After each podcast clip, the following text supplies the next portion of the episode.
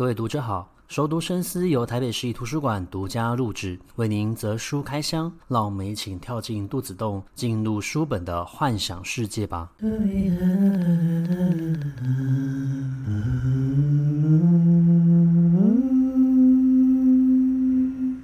各位听众好，欢迎回到熟读深思。今天要介绍一位台湾作家，让大家认识。那这位台湾作家叫做江佩金。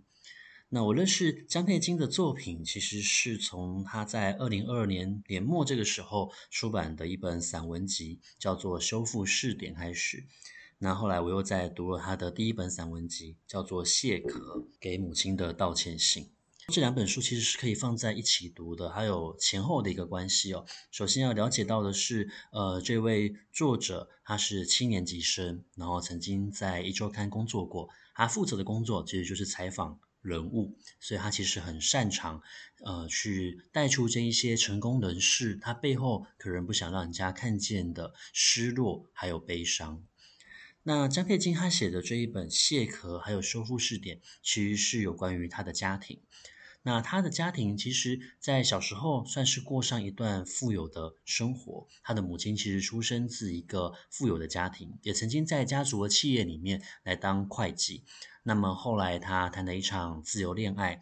嫁嫁给了她的先生。可是她的先生有赌博的习惯，所以欠下了不少的赌债。那后来她因为呃发现到。他的先生即使在他临盆的时候都不愿意陪在他身边，所以他就决定要放弃这一段婚姻，独自带着他的女儿。虽然中间有经过一段富有的生活，然后曾经有做起一段生意哦，但后来还是因为帮人做保的关系，所以欠下了大笔的一个债务。那因为欠下债务，他没有办法去做需要银行转账的工作，所以他只好去做一些更为底层的可以领现金的工作，像是清洁人员。但是这一些呃生命的打击，其实并没有让江佩金的母亲气馁，她其实还是维持着一种呃曾经受过礼教教育表现出来的呃温柔，然后相当具有生命力的一个模样。即使是在做清洁员的一个工作，她也把她的工作做好，甚至一度有机会可以被提拔为主管了。那么呃等到。江佩金也长大了，成为记者了。虽然说他跟他母亲之间的关系有点疏离，他们可能或许保持着平常不联络，也相信呃没有消息就是好消息这样子的一个想法。但也带着他的母亲一起去过京都去旅行。可是，一通电话其实又改变了江佩金原本的生涯规划。他原本计划要到国外去游学念书，但是他的母亲突然之间就发现了脑部的肿瘤。于是他赶回到高雄陪伴他的母亲，那也发现了他的母亲这个肿瘤或许是来自于其他地方的一个转移，那有需要去做进一步的放射线治疗，还有化学治疗，去延缓癌细胞的扩大，或者说是扩散到身体的其他地方。因此，他其实还是飞到了国外去，然后跟当地的学校还有他的同学老师告知了家庭的状况，然后又再飞回来。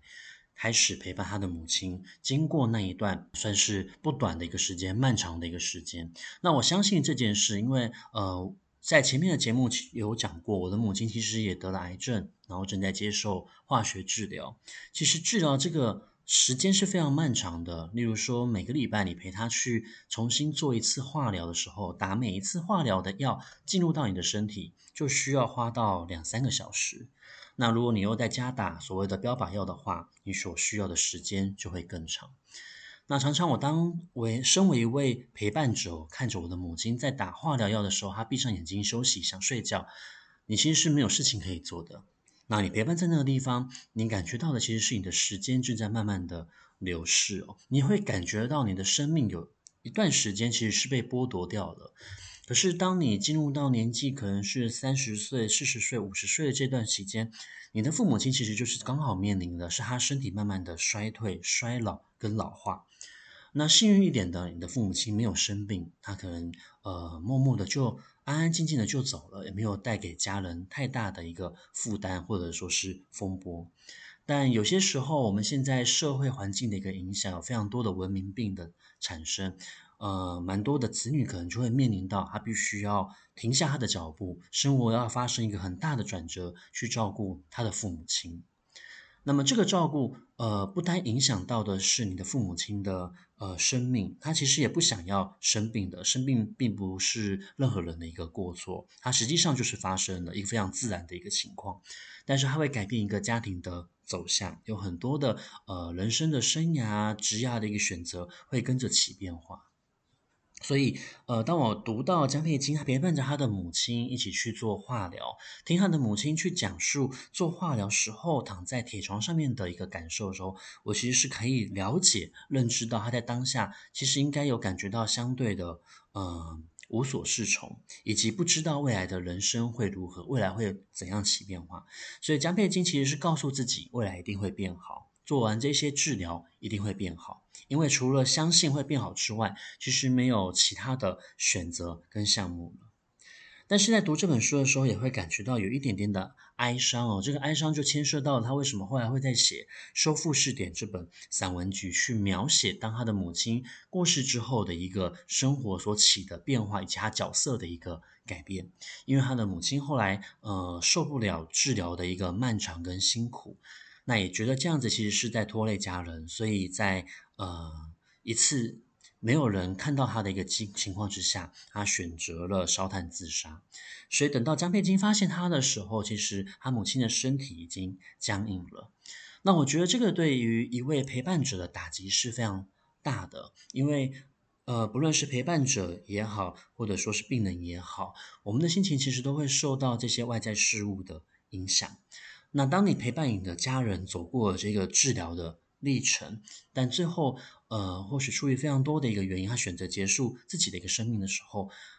你除了帮他办理这些身后事之外，你会感觉到生命之中有一块东西不见了，那是一个失落感。那这个失落感就影响到他，而且给予了他一个新的身份，也就是自杀者遗族。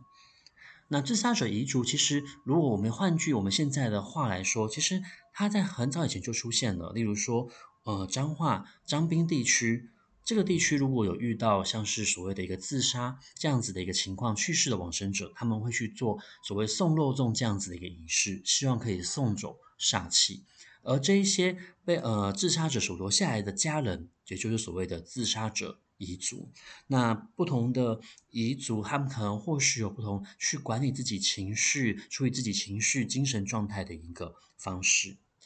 那当他的母亲走了之后，其实江沛金就在想，他自己的身份产生怎么样的一个改变。首先就是他的父亲，其实在那之前也已经走了。他的父亲，呃，后来因为赌博欠债，然后跟他的母亲离婚了。但是中间还是有一些纠葛，直到他在读国中的时候，把他父亲赶出家，要他不要再回来了，然后才慢慢的没有住在一起跟联络。可是实实际上，他的父亲还是会呃固定时间的联系他们。那他父亲后来去从事所谓建筑业工作的临时工的时候，衰落，从高处衰落了，所以其实是当场就已经死亡了。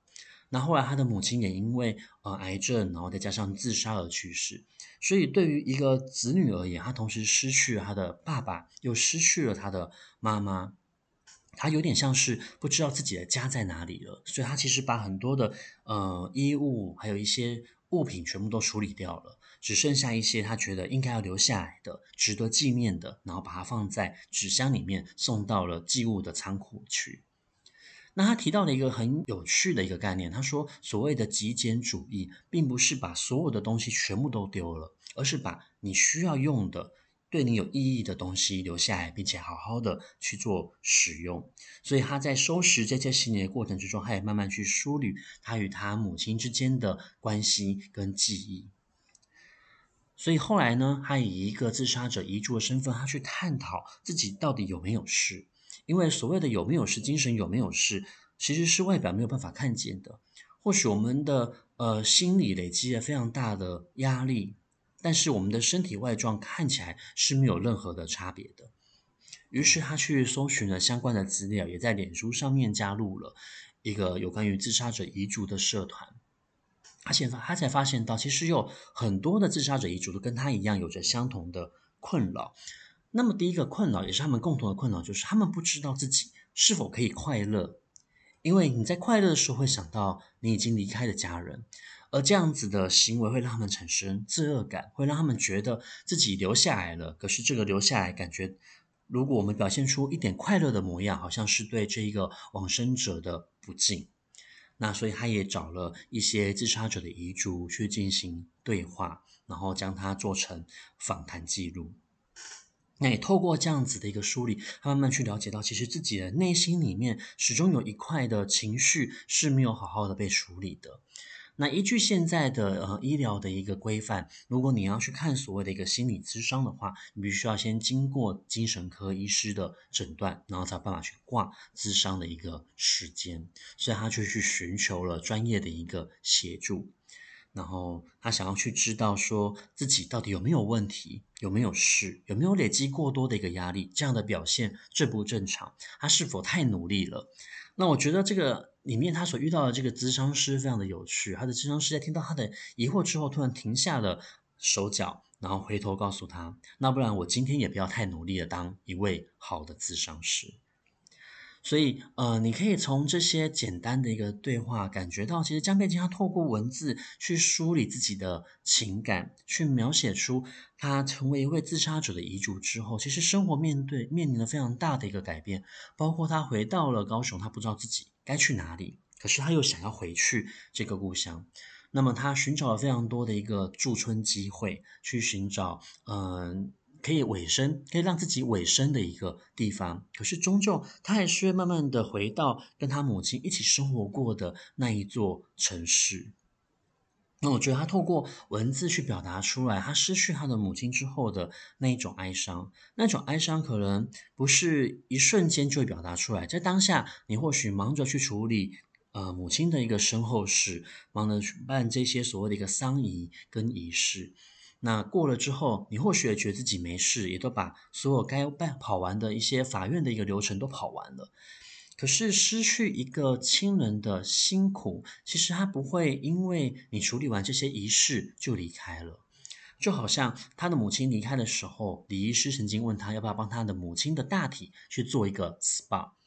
那那时候呢，他就觉得这会不会只是一个。呃，礼仪社的噱头而已，只是想要骗他多花一笔钱，所以他就去问了曾经有做过呃 SPA 这个仪式的朋友，就他的朋友告诉他这件事情非常的值得，因为其实人走了之后，我们可以为对方所做的。呃，事情已经不太多了，所以你为这个大体多做一个所谓的一个 SPA 这样子的仪式，它不只是让这个往生者他可以体体面面的走，同时其实也是去表达你心里面对于这一位往生者的心意。那其实我们在前面的节目里面也都有大致上提过像这样子的一个呃心境转折的一个历程哦。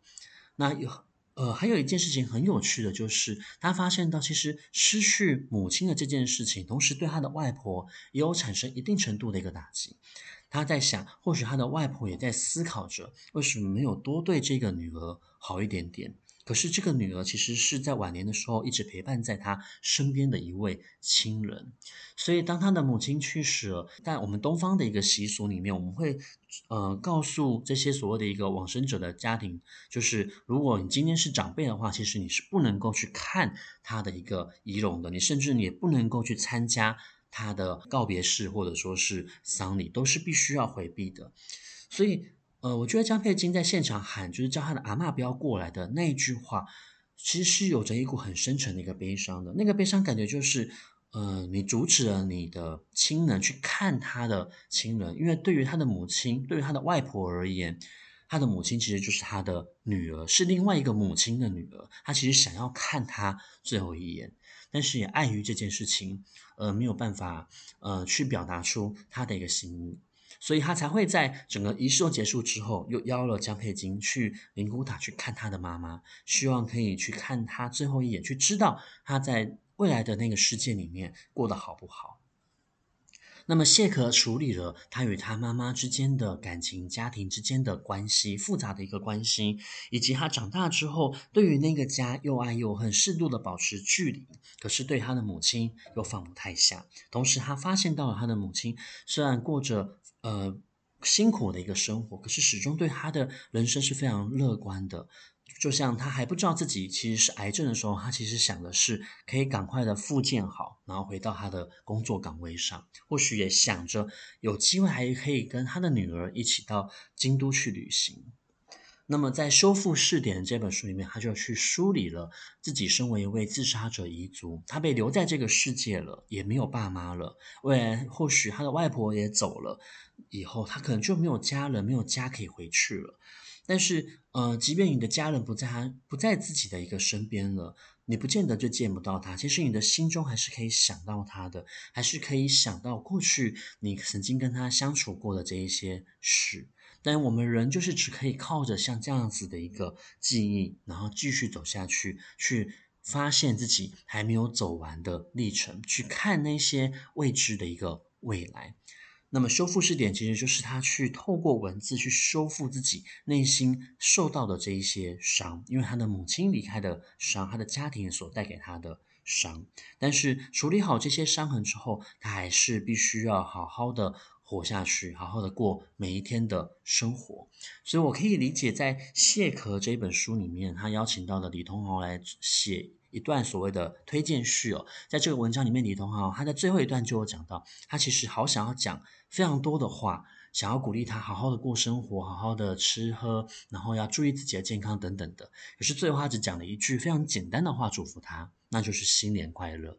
那这样子简单的一句话，其实或许就是江沛金在那个时候他最需要的祝福，也是好好的把自己的生活过好的一个期许跟渴望。